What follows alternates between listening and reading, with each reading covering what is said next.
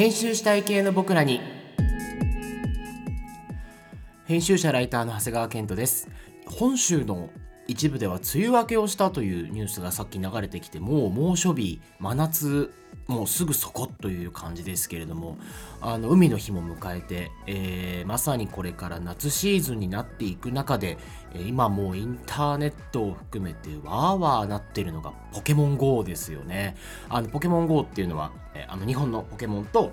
アメリカのイングレスっていうえー、位置情報ゲームを作ってた、えー、ナイアンテックっていう会社が、えー、2つで共同で作ってるスマホ初のあのポケモンゲットだぜ系ゲームっていうもうすごい雑な説明をしましたけども、あのー、これがまあめちゃめちゃブームが来てると。アメリカはなんかすごいことになってるっていうのが、えー、結構今週もいろんなところでポケモン GO ポケモン GO っていう言葉を見たなと思っていたんですよ。でえっとそんな時に目にした記事を今日はピックアップしたいなと思っております。早速行ってみましょう。読んでおきたい今週公開の記事。2016年7月13日公開。ワイヤード AJP から日本ローンチに備えよポケモン GO を楽しむためのマストアイテム12選。こちらの記事をまずピックアップしたいと思います。えー、現実世界でポケモンのハンティングやバトルを楽しめるゲームポケモン GO が大人気だ。ワイヤード US 版が選ぶポケモンマスターになるために必要な12のアイテムを紹介しようというのが記事のリードに書いてあるんですけれども、これどういう記事かっていうと、まあ、ポケモン GO がアメリカでとっても流行っている中で、えー、ポケモン GO っていうのは、まあ、現実世界でスマホの位置情報を使いながら、えー、表示されたポケモンを、えー、まあ集めていくっていう、まあ、位置情報をかける、なんて言うんでしょうね、えー、ハンティング系ゲーム。まあ、ちょっとゲームの中身とかは、あの、他に詳しいところがあると思うんで譲りたいと思うんですけれども、えー、この、流行った時に、えー、ワイヤード US は何をやったかっていうと、えー、ポケモン GO を楽しむための靴ならこれだとか、えー、水筒はこれ持ってけとか、まあ、ワイヤード US のまあ、ある種ちょっとジョーク記事にも近いようなものなんですけども、えっ、とです、これと一緒にもう一個、あ、面白いなと思ったのが、えっと、7月14日公開で、えパクタソ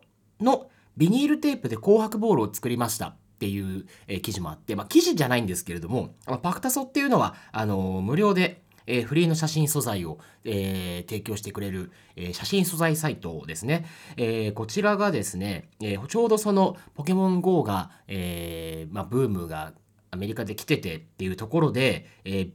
赤と黒と白のビニールテープで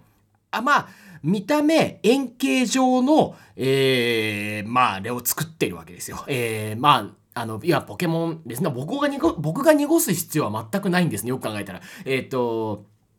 ポケモン世界で使うモンスターボールって言われる、えーまあ、出てきたポケモンをゲットするための道具があるんですけど、それを模した、えーまあ、ビニールテープの塊みたいなものを写真に撮って素材にしてるんですよ。で、これが例えば何もない、えー、原っぱとかにいっぱい落っこっていたりとか、えー、スマートフォンと一緒に置かれていたりとか、えー、そういうような素材をパクタソは公開していると。で、これ2つに共通することは何かっていうことを考えると、ポケモン GO というある種のブームもしくは、えー、今、まあ、バズってるものというか、まあ、ネットの中でたくさん、えー、情報が回っていたりとか、みんなが目にしているものを、えー、いち早く自分たちのメディアだったらこうやっていじれるよねとか、これ出しとくと、えー、ヒットするよねみたいなものを嗅ぎ分けてコンテンツ作ってるんだなっていうのが非常に面白かったなと思っていて、なんて言うんでしょうね。あの、ある種の、えー、面白がり力みたいなものが、えー、そのメディアにとってどれぐらいあるかっていうのは瞬間的に例えば PV を集めるとか注目を集めるとか、まあ、ネタ化するっていう時のスピード感も含めて、えー、一つ、えー、メディアが持つべきはインターネットメディアが持つべきカードの一つなのかなっていう気がするんですよね。えー、まあ、それによって注目が多く集まるしもう必然的にそのバズっている状態なのでうまく乗っかりさえすれば、え話が合えると。でまあ乗っかる乗っからないはメディアによって多分あのやるかやらないか決めるのは全然あの別問題だと思うんですけれどもそのポケモン GO が流行っていてポケモン GO に関する記事がたくさん出てるなっていうのを見た時にそれとはちょっと逆張りじゃないんですけどあのうちのメディアだったらどうやって取り上げれば、えー、これに乗っかれるかねっていうのは、まあ、常に考えておくべきなんだろうなと思うんですよね。でそれにとって必要なのが、えー、僕らってどういう面白がり力を持ってるんだっけっていうのを多分あの編集部ないし、まあ、ライターの中で共有しておくと、えネタ出しがスムーズだったりとか、えー、するのかなという感じがしました。まあ、パクタスは完全にこれから、えー、まあ、判権的に使いづらい素材だけど、ビニールボールだから大丈夫っしょっていう体を取りながら、もう間違いなくこれからの記事でたくさんたくさんブログなり、あのメディアなりが使いたくなるであろう、えー、素材を真っ先に提供できるっていうのはもう、あの自分たちのコンテンツがどう広がっていくかっていうのはすごい見えてる状態でやられてるのがかっこいいなと思いましたね、純粋に。そんなわけで、あのまあ、ポケモン GO っていうものはもちろん楽しみだし、夏の行楽地の風景を変える力があるのかもしれないと思いながら、僕も、えー、出たらダウンロードしてやってみようとは思ってもちろんいますけれども、あのものがあったとして、で、えー、それに対してやっぱり自分たちのメディアはどう面白がれればいいのかっていうのは、えー、考えたいなというのが、えー、まあ一ウェブメディア編集者的には改めて思った次第ですね。まあそれと全然逆行して何のあの関係もないっていうふうにやることもまあできるんですけどなんかそのこの、えー、面白がってすぐに記事にしてなんだろうなひとひねり聞いてるみたいなことっていうのは、えー、すごく一つあのウェブメディアらしい楽しみ方というか、えー、まあ、提供できる価値なのかなという感じもしました。やっぱり雑誌とか新聞とか、まあ、新聞は朝夜ありますが、まあ、ネタ的にちょっと難しいと思うのでで雑誌はちょっとやっぱり観光までの時期があってこういうことはできないのでって考えるとやっぱりインターネットメディアができる、え、ことって一つこういうあの時間の素早さなり、えー、時流本当今日流行ってるものをいじって今日のうちに記事にするとか、まあ、明日記事にするとかそういうのがあるのかなと思います。ちょうどあのー、今日かな？昨日かな？におもころでもあのポケモン GO が出たら起きるであろう50のことみたいな記事が出てて、えー、それもすごい面白かったなと思って読んでいてでやっぱりそれを見るにつけて今度ポケモン GO をやりたくなってくる気持ちも出てきたりとかして、まあ、ある種みんなが、えー、ポケモン GO の宣伝をバンバンしてるような状態だとは思うんですけどもただまあ、えー、こうやって、えー、みんなが、乗っかってね面白がれるっていうのは一ついいなと思う次第でした。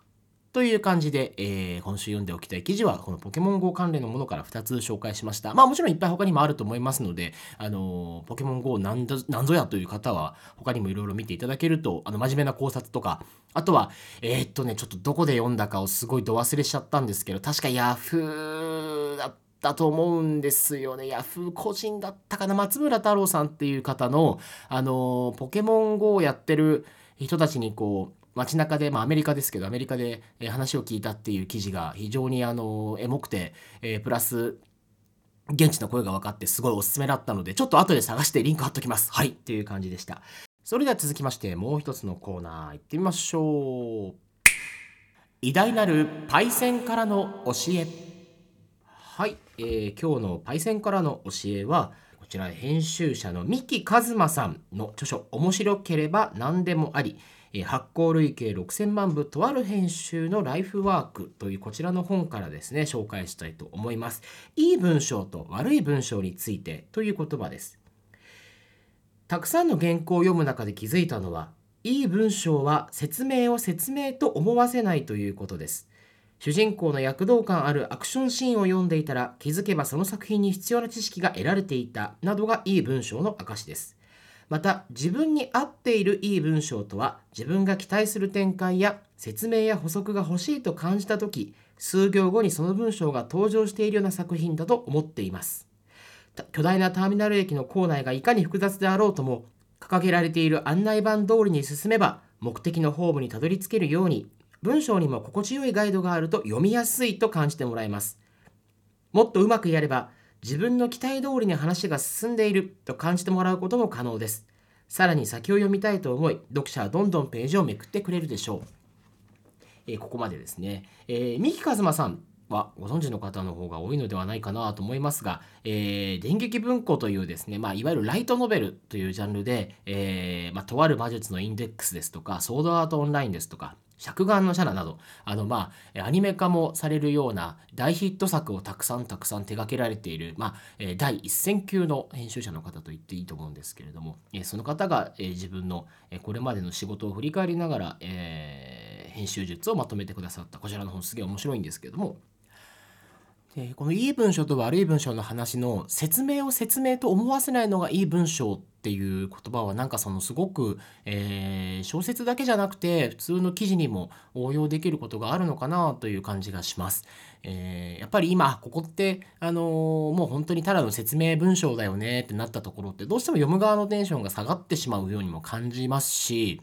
なるべくそういうことを思わせずにあのうまく情報だけ情報をしっかりしっかり伝えていくのってできないのかなと思うんですよね。でそれを今日あのこの話しようと思っていながらブルータス雑誌のブルータスを読んでいたら結構ブルータスの、あの特集の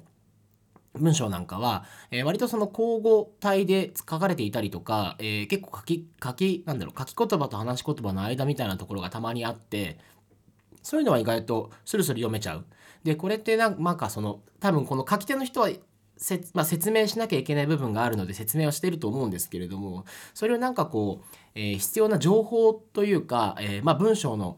運びとか、えー、言い方みたいなもので、え非常にこう読み下しやすくしてくれてるというかこっちが受け入れやすくしてくれてるんだなというふうに感じますね。でまああのもう、えっと、あとは、えー、そうですね最近だと、えー、ウェブメディアと、まあ、シリかシリとかのあのお店紹介のエッセイみたいなものエッセイというか、お店紹介記事みたいなものも、えーまあ彼が、まあその書き手がですね、どういうことを感じてとか、彼はこういう人だったっていう言い方をするときに、まあ、非常にそれが、え小説の一部分かのように書かれていて、えー、説明っぽくならないっていうのに、えー、役立っているのかなというふうに感じたんですよね。だからどういうものをいい文章っていう悪い文章というっていう時に説明を説明と思わせないのがいい文章だよって言ってあげることはまああの書く側からするとそれに対して気をつけなきゃいけないなとは思えるようになると思うんですよね。やっぱりいい文章を書き書きたいとかいい文章を、まあ、してほしいとか、えー、そういうリクエストをするにしたって目指すにしたって